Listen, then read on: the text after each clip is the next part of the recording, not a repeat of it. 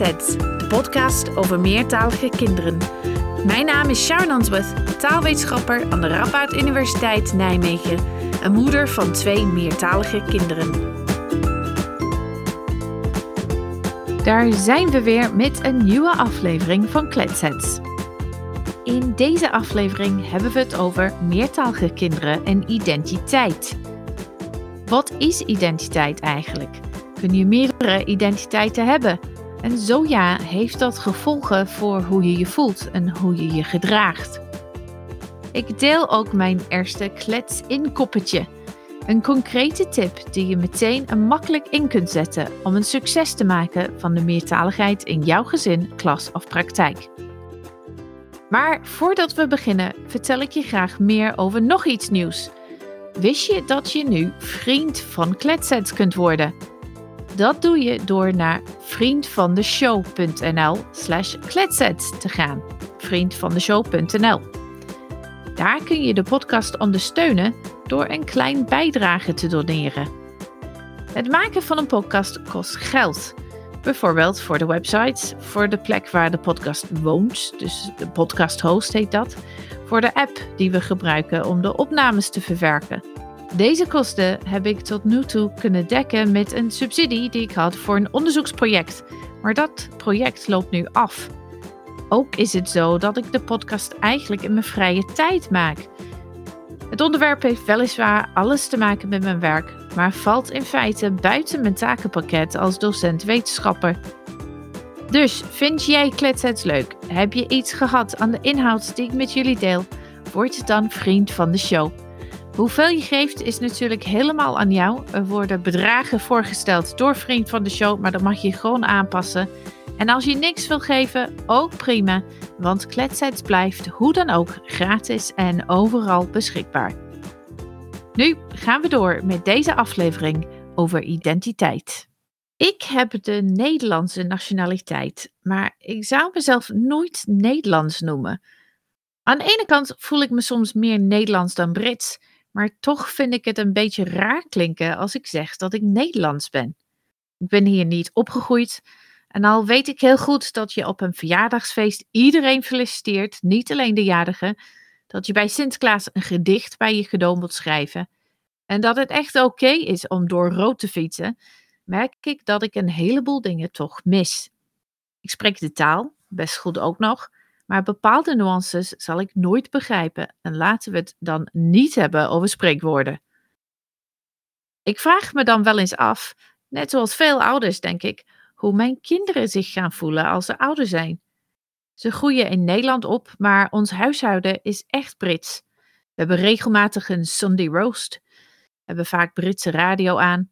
En een paar weken na Sinterklaas komt ook Father Christmas langs. Ja, mijn kinderen boffen wel. Maar omdat mijn kinderen in Nederland opgroeien, wordt veel van hun leven bepaald door de Nederlandse cultuur. Ik weet eigenlijk niet of ze zich Brits voelen of Nederlands of beide. Toen mijn zoontje nog een kleuter was, liepen we langs de biep bij ons in de wijk. Hij kende die vestiging niet en vroeg zich af waarom, als er een biep om de hoek was, wij naar de biep in het centrum van de stad gingen. Ik legde toen uit dat dit was omdat alleen de biep in de stad prentenboeken in het Engels had. Zijn reactie hierop weet ik nog heel goed, want hij zei: Oh ja, natuurlijk, want wij zijn Engels, niet Nederlands. Dus wij lezen alleen Engelse boeken. Aan de ene kant was ik natuurlijk best een beetje trots dat mijn zoon zich zo sterk identificeerde met het Engels zijn. Maar aan de andere kant dacht ik: Wauw, dus hij denkt dat de taal die je spreekt hetzelfde is als wie je bent. En ook, jeetje, Zeg dit alsjeblieft niet tegen je oma. Identiteit. Het is een woord dat je vaak hoort als je het hebt over kinderen die met meerdere talen opgroeien. Maar wat betekent identiteit eigenlijk? In hoeverre kun je meerdere identiteiten hebben die tot verschillende culturen of etnische achtergronden horen?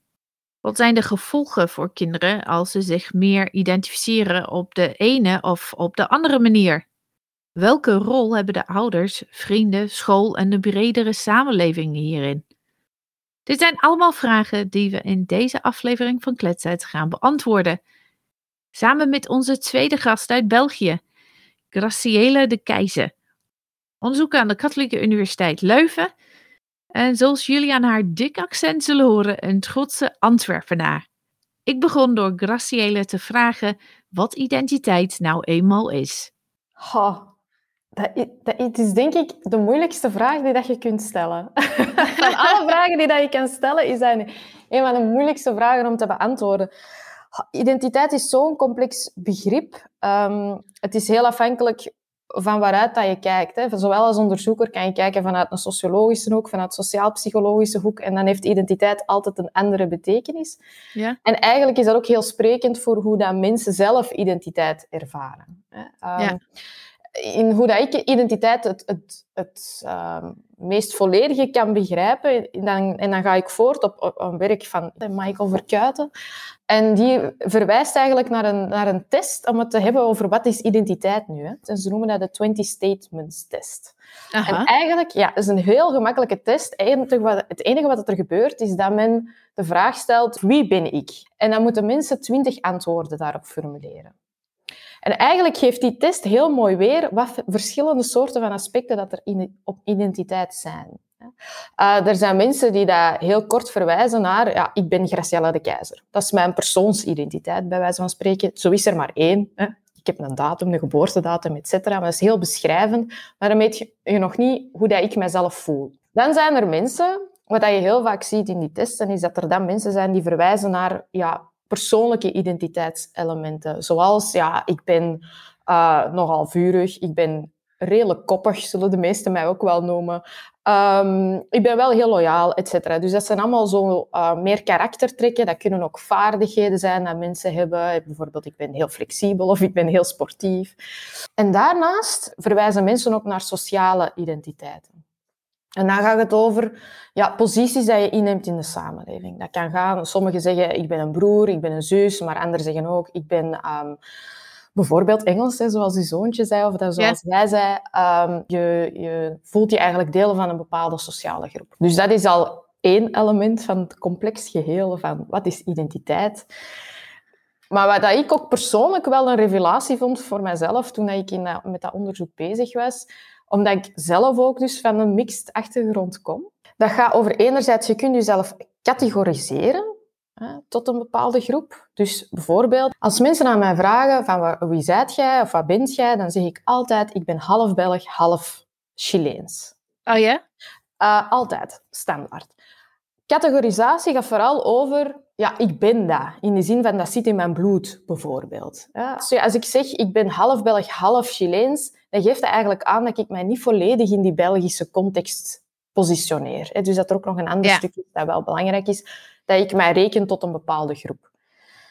Dat is één ding, maar dan weet je nog altijd niet hoe dat ik mij voel. En het voelen van een bepaalde groep of tot een bepaalde groep voelen, behoren, um, dat noemen ze identificatie. En dan zal ik altijd zeggen, ik ben half Belg, half Chileen, maar ik voel mij Belg. Geen Vlaming.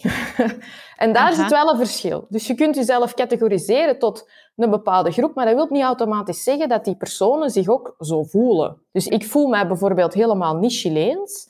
Of waarom niet? Ja, er zullen waarschijnlijk heel veel redenen voor zijn. Maar een van de redenen is, ik ben niet bij mijn vader opgegroeid, die dat dan net vanuit Chili kwam. Ik ken de taal niet. Ik heb daar ook geen contact mee met de Chileense gemeenschap. Dus ik heb eigenlijk geen idee over wat dat de inhoud van die Chileense cultuur zou zijn. En dan, je kunt ook etnisch doen, zoals dat ze zeggen. Je kunt ook aan cultuur doen of aan identiteit doen. En dat is meer de praktische kant ervan. Ja. Um, en dan gaat dat over ja, bepaalde gedragspatronen dat je kunt doen. Bijvoorbeeld taal hoort daaronder. Hè. Um, maar ook een bepaalde manier van houding. Um, van hoe dat je in interactie gaat met mensen, et cetera. Het interessante vind ik als onderzoeker, maar ook het moeilijke daaraan is dus dat die drie verschillende aspecten, dat hoeft niet allemaal altijd met elkaar overeen te komen bij mensen. Dus er zijn mensen die dat zeggen, ik ben Belg, ik voel mij ook helemaal Belg en ik, doe, ik ben ook 100% doe ik Belgisch. Voor mij geldt dat dus niet. Ik zal zeggen, half-half ben ik. Ik voel me wel Belg, maar ik, ik doe ook niet heel Belgisch, als ik het zelf. Dus ik ben een beetje tussenin. Ik, ik, ik vind het ook heel raar om mij dan volledig Belg te zijn. en, en, en, en Belgisch doen, dat betekent doen wat als ja, normaal gezien wordt in, in, in België. Of, eh, Ja, bijvoorbeeld, het is voor een Belg, of wel zeker een Vlaming, ik zal het zo zeggen, want we zitten dan al in een complex land. Hè. ja, dat weet ik. Moeilijk. Maar bon, ik zal zeggen dat in Vlaanderen, maar in België in het algemeen, het is heel raar als je op de trein zit in België en je zit over iemand die dat je niet kent, dat die tegen u zou beginnen praten. Omdat dat niet in onze aard ligt om heel... Ja, om, om met mensen te gaan praten die dat we niet kennen. Zeker niet op zo van die publieke plaatsen. Ja, dat, dat, doen we gewoon niet. Dat is niet echt Belgisch om dat te doen. Dus wij weten ook direct, als er iemand tegen mij zou praten, dat zou wel iemand van Nederland zijn. Omdat we zo... We horen dat natuurlijk ook, maar we zeggen dat ook heel vaak, van ja, dat, dat, dat is niet iets typisch. Ja, nou ja, de eh, verschillen en de relatie tussen België en Nederland, daar zouden we ook een hele aflevering aan kunnen wijden. dat gaan we niet doen. Nee. Um, Oké, dus het is complex, maar we hebben die drie elementen. Ja, en dan is er nog iets. Dat nog iets is dat identiteit en hoe je je identificeert deels afhankelijk is van de situatie waarin je je bevindt. Bepaalde delen van je identiteit worden versterkt in de ene context, maar je voelt ze een stuk minder in een andere. Bijvoorbeeld, als de EK of WK gaande is, eh, de voetbal heb ik het nu over, dan identificeer ik me veel meer als Engels als buitenlander hier in Nederland dan als ik bijvoorbeeld in Engeland zou zijn. Ik heb geen probleem om mijn huis met Engelse vlaggetjes te versieren, maar dat zou ik in Engeland nooit doen, want in die context heeft het Engels zijn en zeker Engelse vlaggetjes een andere lading. Wanneer, waar en ook hoe je mensen naar een identiteit vraagt, kan dus tot andere antwoorden leiden. Ik vroeg Graciele hoe dit complex begrip zich ontwikkelt in kinderen.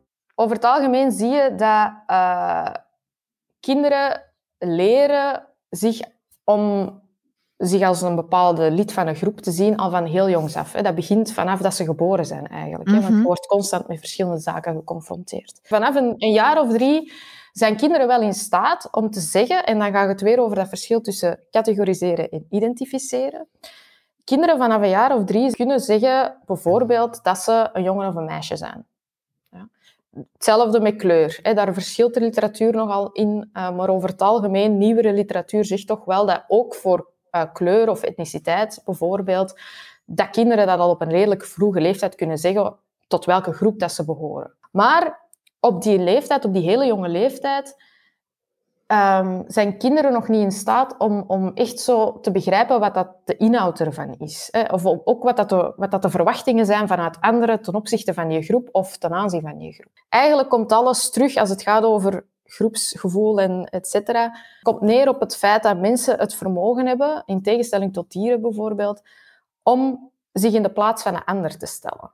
Ja. Ik leer over mijzelf doordat ik kijk vanuit jouw ogen naar mij vanaf 6, 7, 11, 10, 8 jaar, zo tot daar. Dan weten kinderen ook bijvoorbeeld wat dat de gaande stereotypen zijn van een bepaald gender, van een bepaalde etniciteit of een bepaalde culturele groep. Dan heeft men eigenlijk al doorheen interacties met hun omgeving geleerd wat dat de uh, basistheorieën zijn over een bepaalde groep, bijvoorbeeld. Ja. En het is maar eigenlijk maar pas vanaf jaar of zeven of zo dat kinderen ook gaan begrijpen van, ah ja, je kan ook tot verschillende categorieën behoren. Het, Ze krijgen maar pas de cognitieve ability of vermogens om, dat te, om te zien van, ah ja, ik kan tot verschillende groepen zijn er ook en je kunt tot beide behoren of tot meerdere. Dat ontwikkelt zich dan nog wat later in het proces. Vanaf 11, eh, 12, soms al 10 begint meer die identificatie. Begint het vermogen ook dat um, ja, dat men zich echt gaat zien als deel van een groep. En het is dan ook niet onlogisch dat heel veel onderzoek spitst zich toe op adolescenten. Tieners. Ja, tieners. En waarom is dat zo? Omdat eigenlijk dan zit, zitten kinderen of jeugd zit dan in, in, een, in een bepaald ontwikkelingsstadium waarin dat men probeert zijn eigen weg te zoeken. Want wie ben ik nu? En dan uh, zie je dat daar verschillende uh, fases in zijn. En men kijkt dan in de literatuur ook naar twee belangrijke aspecten. Enerzijds naar um, identiteitsexploratie. Dus hoe fel gaan mensen op zoek naar wat is de, de inhoud van zo'n identiteit? Wat nemen ze contact met mensen op? Gaan ze van alles gaan uittesten, bepaalde feesten gaan meedoen of cetera, om dan te zien van ja, echt exploreren, uitzoeken, wat is dat nu allemaal? En anderzijds heb je dan de dimensie van ja, dat noemen ze een commitment, dat is toewijding tot een bepaalde identiteit.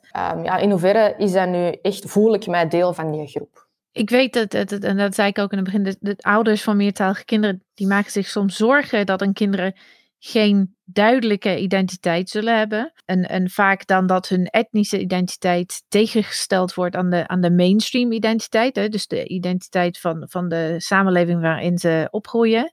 Mhm. En dat ze bijvoorbeeld moeten kiezen voor de ene of het andere. Of, of dat ze juist voor beide moeten kiezen. Is het nodig om een keuze te maken? Het advies dat ik zou geven is vooral niet kiezen. hè. We weten uit onderzoek identiteiten, iedereen heeft zoveel verschillende identiteiten. En die hoeven zich zeker, die hoeven elkaar niet uit te sluiten. Dat, Nee. dat, dat hoeft zeker niet. Als je kijkt naar verschillende identificatiepatronen, hè, ehm, dan weten we wel dat wie doet het het algemeen het best. Hè, in die zin van ehm, wie voelt zich gelukkiger, wie heeft minder psychologische problemen, wie scoort beter op school ehm, en allerlei andere aspecten van het leven. Dan zijn dat wel de mensen die daar, ehm, zich identificeren met beide. Zowel met de, met de cultuur waarin dat ze opgroeien, als de cultuur vanuit thuis. Hun herkomstcultuur bijvoorbeeld. Ja, dus dat is er redelijk veel consensus over, dat het positief is voor, voor kinderen om met allebei zich te identificeren. dus het is, het is belangrijk eigenlijk dat kinderen eh, zich identificeren met beide kanten van een afkomst. Als ik het zo, zo mag zeggen. Soms lastig om te Ja. weten hoe je dat precies moet formuleren. Ja, er zijn Maar- ook heel veel discussies over Ja, ja. Dus Ja, ja, dus ik, ik probeer het zo neutraal mogelijk te formuleren. Misschien lukt het niet altijd. We zien wel best veel verschillen tussen kinderen. Hè? Dus in hoeverre ze zich ide- identificeren op basis van een culturele achtergrond of een etnische achtergrond. En in hoeverre ze zich als Nederlander of, eh, of Belg zien. Mhm. Ja, wat, wat zorgt dan voor deze verschillen? Heel veel hangt af van de context. Wat dat ik heel interessant vind als je nadenkt over identiteit, dan ehm, dat is ook het idee van coping en bedreiging. Stel nu dat je in thuis, ehm, ik zeg nu maar iets, Roemeens praat, je komt op school en ehm, daar krijg je de boodschap, wat in, in Vlaanderen nog wel vaak eh, zo is, hier spreekt men enkel Nederlands. Mhm. Dus kinderen worden verboden om hun thuistaal te gebruiken op school. Soms worden ze er zelfs ook voor gestraft. Je hebt als persoon, individu, iedereen heeft dat overal op de wereld, heeft bepaalde noden om te functioneren als, als persoon. En je hebt een nood bijvoorbeeld om ergens toe te behoren. En dat is dan een reden ook dat je je wilt identificeren met een sociale groep. Maar je hebt ook eh, een basisnood aan eh, zelfwaarde. Je hebt ook een basisnood aan ehm, ja, toch ook wel ergens een unieke ik te zijn, hè? distinctiveness. Mhm. Ik ben niet zoals alle anderen. Maar neem nu het voorbeeld van belonging. Hè? Zeker voor kinderen op een jongere leeftijd, hè? denk lagere school, maar ook nog begin adolescentie. Superbelangrijk, hè? belonging, ook als, als ontwikkelingsstadium. Dus dat is dat je erbij hoort. Ja, dat je ergens wil bijhoren. Hè? Ehm, maar je komt dan op die school die dat dan zegt, jij bent anderstalig en eh, je mocht hier eh, enkel Nederlands spreken, dus die andere taal komt daar niet aan de pas. En elke interactie dat mensen hebben, bijvoorbeeld een kindje dat naar school en krijgt de dingen, Die boodschap. Ja, die boodschap. Je krijgt negatieve feedback van je omgeving. Dus dat betekent, oh wacht, mijn belonging gaat een beetje naar beneden. Maar jammer. Hè? Dan bedoel je het gevoel van ik- hoor erbij. Oh nee, ik hoor er Mhm. toch niet bij. Is Ja. dat wat je bedoelt? Ja, dus je hebt een bepaald idee over in je identiteit van ik hoor daarbij, ja, dan nee. En je gaat dan in elke interactie gaat dat bevestigen of ontkrachten. Aha. En als jij heel veel negatieve feedback krijgt, het idee van nee, het klopt niet wat dat jij denkt, ja, op den duur stop je, stopt je het. Dus als jij heel vaak negatieve feedback krijgt over belonging van, tot een bepaalde groep, ja, dan stopt je om dat te doen omdat je jezelf wilt beschermen. Hè. Dat noemen ze dan die coping strategies. En, en identiteitsbedreiging. Hè. En daar wordt denk ik soms... Zeker als je het hebt... Ik heb ook al veel met, met, met leraren en met directies ges- gesproken over meertaligheid. En heel vaak gaat dat dan over hè, taal leren, dit, dat. Maar taal is ook veel meer. Hè, want het kan ook bijvoorbeeld een verwijzing zijn naar, eh, naar een bepaald deel van hun eh, identiteit. En dan spelen die identiteitsmotieven wel heel fel. Ik probeer nu wat jij net hebt verteld om te vertalen naar een situatie thuis. Hè? Mhm. Dus dat, eh, dat een kind zich identificeert met de, met de cultuur van hun ouders of de achtergrond van hun ouders. Zijn er dingen die ouders wel of niet kunnen doen om dat te bevorderen, bijvoorbeeld? Uh, ja, zeker. Ik denk dat je vooral heel veel moet aanbieden als ouder. Um, We zien uit literatuur dat, dat ouders aan etnische identiteitsvorming, onder andere, eh, kunnen, kunnen werken bij hun kinderen. Dus dat is eigenlijk het doorgeven van verhalen, feesten, allerlei wat te maken heeft wat dat typisch Engels is. Zoals jij de radio opzet. Allee, dat zijn typische elementen van dat is nu echt ja, de Sunday um, roast en de Father Christmas. En... Zo, zo die zaken. Het taal hoort daar ook onder, uiteraard. Uh, en daar zien we dat dat wel een positief effect heeft op, op, op etnische identiteitsontwikkeling. Ook een positieve identiteitsontwikkeling. Hè. Dan, dan mhm. krijgen ze van ouders, de, de, ze weten wat dat het inhoudt, hè, want dat is ook al soms niet zo evident. Een driejarige, eh, als je niet weet, je wordt daar vaak op aangesproken vanuit de buitenwereld, maar als jij zelf niet goed weet wat het betekent om Brits te zijn, maar je wordt er wel op aangesproken, dat is heel moeilijk om te plaatsen. En dat is dan mhm. ehm, het feit dat je met, dat als ouder daar veel mee bezig bent geweest, wat dat belangrijk is in de cultuur, et cetera, dan weet je ook waarover mensen het dan... Um, dus dat, dat, dat, dat, weten we vanuit de literatuur heel zeker, dat dat, uh, dat, dat heel veel en positief uh, daaraan gerelateerd is. Nu, je hebt ook nog andere elementen, wat dat soms voorkomt. Hè. Je ziet dat ouders ook wel soms voorbereiden op discriminatie. Zeker wanneer in bepaalde groepen worden meer eh, gestigmatiseerd en gediscrimineerd dan anderen. Daar is het resultaat eigenlijk niet zo zeker. Hè. Sommigen vinden daar geen uh, resultaten voor op etnische, positieve etnische identiteitsontwikkeling. Uh, andere positieve en negatieve.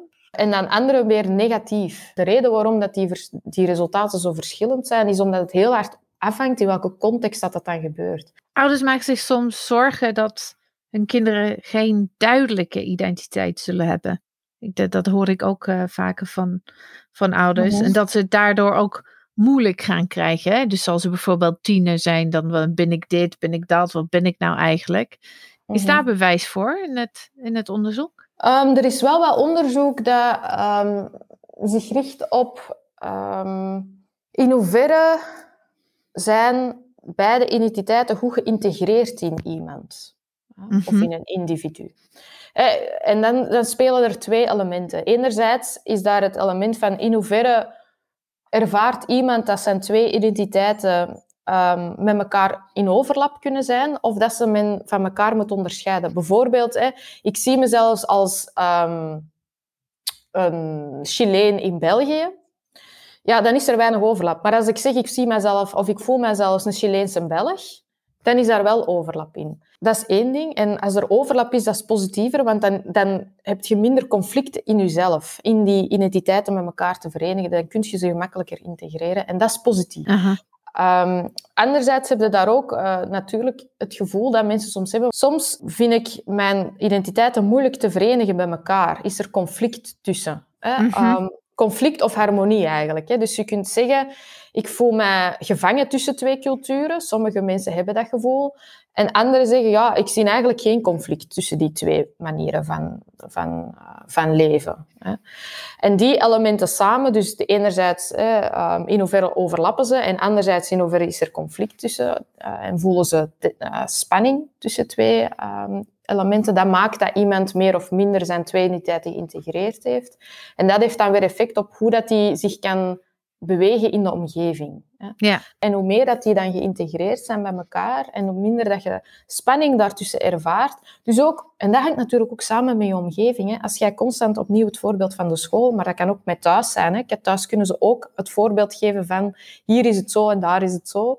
Um, dus als jij impliciet boodschappen geeft aan kinderen dat culturele, culturele identiteit of, of talen, et cetera, niet kunnen matchen, of dat die in conflict staan met elkaar, ja, dan maakt het je kinderen moeilijk. Ja. En wat dat men dan over het algemeen ook nog wel ziet, is dat het ook afhankelijk is later, als ze wat ouder zijn, hè, hoe gaat dat dan zich manifesteren in het doorgeven van cultuur zelf, et cetera. Dan, dan zie je toch nog soms een onderscheid, afhankelijk van de groep die dat je bekijkt, dat men um, in het publieke domein, dus op, op werk, vrienden, buiten het gezin, dat men daar meer neigt om de meerderheidscultuur te gaan volgen, of de, de, het land waar ze wonen. Maar binnen het gezin dat wel die, die specifieke culturele eigenheid wel behouden wordt en dat men er ook mee bezig is en dat dat belangrijk is, et cetera. Maar beide zijn natuurlijk wel ideaal voor, uh, om kinderen hun welzijn naar de toekomst zo zeker ook te bevorderen. Ja, ja. oké. We laten nu even het gesprek met Graciele, zodat ik het eerste klets-inkoppertje met jullie kan delen. Klets-inkoppertje.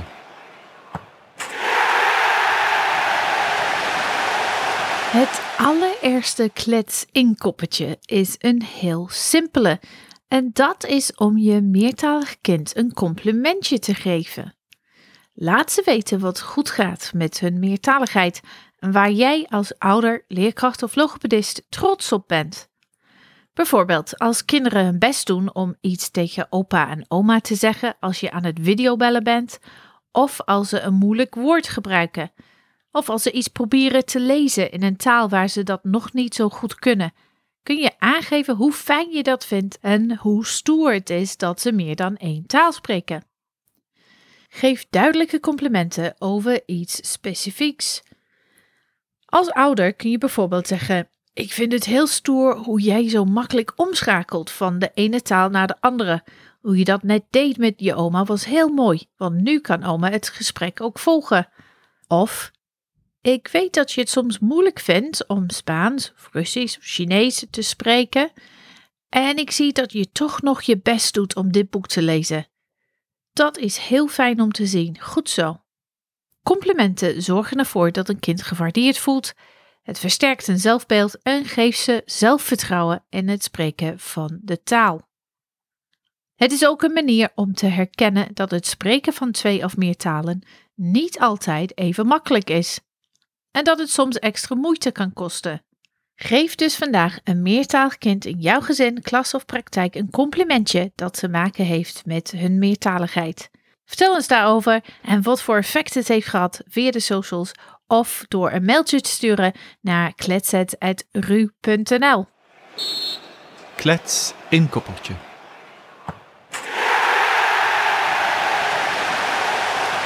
Taal is natuurlijk sterk verbonden aan cultuur en aan identiteit. En we weten, en dat bespreken we heel vaak in kletsets, dat meertalige kinderen nogal verschillen in hoeveel ze twee of meer talen horen en gebruiken. Heeft dat gevolgen voor hun identiteit, hè? een taalvaardigheid of een taalgebruik? Wat zien we in onderzoek? Over het algemeen, hoe taalvaardiger dat kinderen zijn in hun thuistaal, we zien daar meestal een gemiddeld positief effect dan ook op hun etnische identificatie. In mijn eigen onderzoek zie ik dat ook. Maar, en dan wordt het... Ja, ik ga is het veel maren, hè, want het hangt heel erg af. Er is niet zo'n eenduidige lijn. Het hangt heel erg af maar, van ja. groepen, ja. van groepen en van context. Hè. Dus in mijn onderzoek zie je over het algemeen hoe taalvaardiger dat men is, hoe meer men zich identificeert. Maar als je dan kijkt naar, de, naar, naar verschillende achtergronden van kinderen, dan zie je bijvoorbeeld dat kinderen, uh, Belgisch-Marokkaanse kinderen, dat die zich heel sterk identificeren met Marokkaans zijn, ongeacht hun, uh, hoe taalvaardig dat ze zijn in die taal. Mhm. um, terwijl voor Turkse kinderen en Oost-Europese kinderen dat je wel zo die lijn blijft volgen. Nu, mhm. dat is ook niet zo onlogisch. En waarom is dat niet onlogisch? Marokko zelf is een super complex, eigenlijk super talig land. Hè? Dus er is niet zoiets als het Marokkaans. Hè? Dus dat bestaat niet. En dus is het ook moeilijk om te spreken over... Ja, kinderen maken daar zelf onderling ruzie over, over welke taal dat ze nu eigenlijk spreken. Dus dan is taal natuurlijk moeilijk om te functioneren, denk ik, als een, een, identiteitsmarker, hè, zeggen ze noemen. Maar wat weten we ook uit het, het, onderzoek, is dat taal niet altijd nodig is om um, een etnisch identiteitsgevoel te geven. Hè. Voor sommige groepen um, zijn andere elementen van de cultuur belangrijker. Hè. Ze noemen dat uh, kernwaarden of core values. Hè. Um, taal is, kan er één van zijn, maar er is evengoed religie. Dat kan evenzo um, bepaalde feesten zijn die dat heel belangrijk zijn. Bepaalde um, waarden en normen. Centraliteit van gezin uh, kan een belangrijke etnische marker zijn. Dus culturen, waarden en normen kunnen dat ook zijn. Hè. Dus taal hoeft dat niet per se te zijn. We weten dat bepaalde talen, bepaalde etnische groepen een hogere status hebben. En andere mhm. niet. Hè? Dus prima als ik Engels spreek, prima als ik uh, allerlei Britse dingen wil doen en mijn IT wil houden en wat dan ook. Mm -hmm. Dit hebben denk ik kinderen vrij snel door. Dat heb je ook eerder in deze aflevering verteld. Hè? In hoever heeft dat invloed op een identiteit? Ja, zeker wel, lijkt mij. Um, ik weet dat kinderen die dat ik geïnterviewd heb, waren 10 tot 12-jarigen. Ik vond het uh, frappant om vast te stellen dat één, kinderen daar al zo goed van op de hoogte waren. En twee, ook jammer om te zien dat zij hun thuistaal niet als een meerwaarde zien voor hun toekomst. Ja, dat is jammer. Ik vind ja, dat is erg jammer. Dat is erg. Ze kunnen iets meer dan een ander en ze zien dat helemaal niet als relevant voor, ja, want in België zeiden daar niks mee. En ze zien dat eigenlijk het enige belangrijke daarvoor is voor hen, alle enige. Voornamelijk is het van belang om hun thuistaal te kennen, om nog met hun ouders en hun familie te kunnen spreken. Hè. Dus vooral over het sociale aspect. Um, dus heeft dat een invloed op hun, op, hun, op hun identiteit? Ja, zeker, want dat heeft ook invloed op die identiteitsmotieven opnieuw. Ja. Um, als het gaat over zelfwaarde en je weet dat je jezelf eigenlijk ja, dat de ruime samenleving eigenlijk dat niet als een meerwaarde ziet, dan gaat je dat zelf niet kunnen gebruiken als een bron van zelfwaarde. Hè. Ja, heeft zeker van belang. Ook als zij voelen dat, dat, dat daar altijd negatief over gesproken wordt, of dat dat gezien wordt als een achterstand, hè, zoals het bij ons vaak genoemd wordt. Hè. Um, een taalachterstand, et cetera. Ja. ja. op den duur geeft dat u opnieuw een, een impliciete boodschap van je bent niet goed genoeg, hoort er niet bij. De natuurlijke reactie is als ik altijd negatief iets hoor van u, ja, dan stop ik om dat te doen. Hè. Dat, is, dat is nogal logisch. Hè. Ja, ehm, dat is wel dan een, een duidelijke boodschap, denk ik, om, om dat positiviteit rondom aspecten van de identiteit van, van een meertaalkind, zoals de andere taal, dat dat echt eh, heel belangrijk is. Niet alleen voor de ontwikkeling van die taal, maar ook voor de ontwikkeling van de identiteit. Maar maakt het uit of je in een bepaalde ja, cultural community woont of niet. Uh, dus ik denk bijvoorbeeld aan kinderen die in een, uh, in een gemeenschap of wijk opgroeien waar veel gezinnen zijn vanuit dezelfde mhm. etnische of culturele achtergrond. Ten opzichte van kinderen die opgroeien in misschien een, ja, het enige gezin in een omgeving met die achtergrond. Speelt dat een rol? Weten we daar iets over? Daar speelt zeker wel een rol. Theoretisch gezien zijn we er bijna allemaal van overtuigd dat dat een rol speelt. De vraag is uit het empirisch onderzoek dat ik heb gelezen, in ieder geval nog een vrij recent overzicht daarvan, van studies dan voornamelijk wel in Amerika. Dus altijd moeilijk om zomaar te, uh, naar hier te, vertalen, te, vertalen. Maar daar zijn ze eigenlijk niet zo zeker over. Soms vinden ze tegenovergestelde resultaten. Dus wanneer dat er een kleine aanwezigheid is, dat ze het dan net meer gaan doen. Of wanneer het er net een grote aanwezigheid is, dat ze het meer gaan doen. Of dat dat belangrijker wordt, de identiteitsontwikkeling. Um, dus er zijn heel gemengde resultaten over. Dus daar kan ik niet zo op antwoorden. Wat dat wel kan spelen en wat dat men wel ziet hier in, in Nederland, denk ik ook een studie van Verkuiten heeft ooit aangetoond als het gaat over scholen hè, en schoolpopulaties, dat de, de samenstelling van die scholen dat dat anders werkt eh, op identiteitsontwikkeling van meerderheidsleerlingen dan van minderheidsleerlingen. En dan zie je dat ja, uh, Nederlandse jongeren, dus autochtone jongeren, um, dat die zich vaker als Nederlands uh, zullen beschouwen wanneer dat ze een minderheid zijn in de school, dat het dan belangrijker wordt, terwijl dat voor Turkse leerlingen of Turkse leerlingen met Turkse achtergrond, dat het net het omgekeerde is. Hè? Dus dat zij zich vooral Turks zullen gaan benoemen wanneer dat er veel meer andere Turkse jongeren aanwezig zijn. Dus het hangt ook nogal eens af behoor je tot de meerderheid, minderheid en dan de compositie nog van je, van uw, van uw school. Context is belangrijk, dat hebben we vandaag uh, meerdere keer geleerd. We gaan nu afsluiten. Uh, je, hebt, uh, je hebt een paar concrete tips gegeven voor ouders die graag willen dat hun kinderen zich identificeren met een culturele of etnische achtergrond. Zijn er andere dingen die je nog graag zou willen noemen of andere dingen die ze zouden kunnen doen? Ik zou één zeggen, maak je niet te ongerust. um, bijvoorbeeld bij taalontwikkeling zeg je dat ook. Hè, want ze willen die taal niet spreken. maar dat is ook zoiets heel... Uh, dat kan heel afhankelijk zijn van de ontwikkelingsstadium, van de leeftijd van je kind. Uh, wat zien we vaak dat tijdens zeker het begin van de lagere school, dat men zich niet als anders wil definiëren. Hè, dus mm. kinderen willen niet anders zijn. Maar dat dat tijdens de adolescentie wel ineens dan belangrijk is. Hè? Dat ze dat wel zien als een meerwaarde en iets uniek van jezelf. Van kijk, ik kom uit twee of drie culturen wel zelf soms, et cetera. Ehm, of ik ken drie, vier verschillende talen. Um, dus niet te snel ongerust maken, denk ik, dat, dat een belangrijke is. Veel inzetten op uh, aanbieden van cultuur en van identiteit. Wat is belangrijk voor jullie? Voor wat is dat belangrijk? Uh, taal, feesten, everything. Hè. Maar ik zou vooral ook de boodschap geven dat het niet noodzakelijk haaks op elkaar moet staan. Hè. Want ja, ik denk dat mensen, zowel voor leraren als voor ouders geldt, dat wat was de impliciete boodschap dat ik geef aan mijn kind. Ehm, geef ik aan dat het kan? Hè? En wat Ja. we weten uit onderzoek dat ook positief is, hè? als je met verschillende culturen, identiteiten kunt identificeren. Of geef ik de boodschap dat het niet kan? Hè? Ehm, en dat we dan weten wat dat de gevolgen daarvan zijn eh, op latere leeftijd. Heel duidelijk. Dankjewel. Graag gedaan.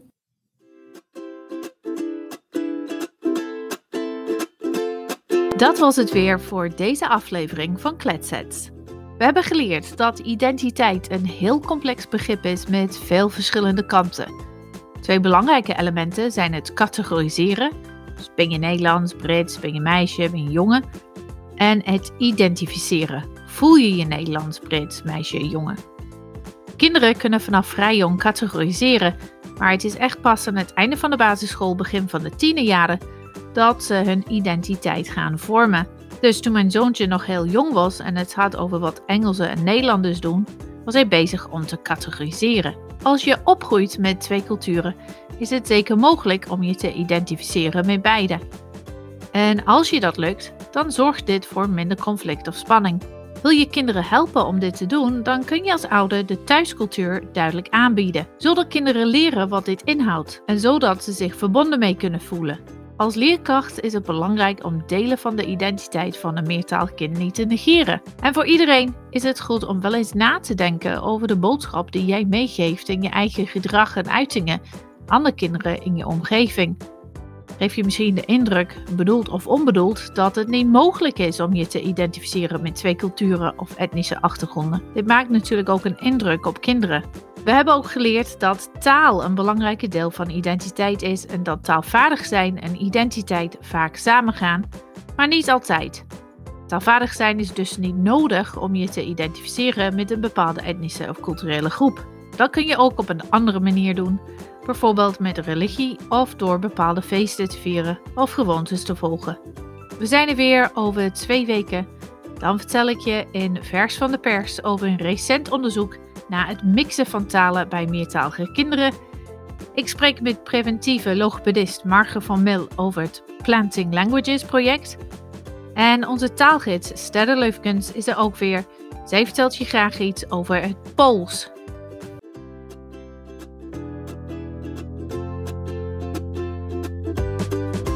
Wil je meer weten over Kletsets? Ga dan naar www.kletsetspodcast.nl.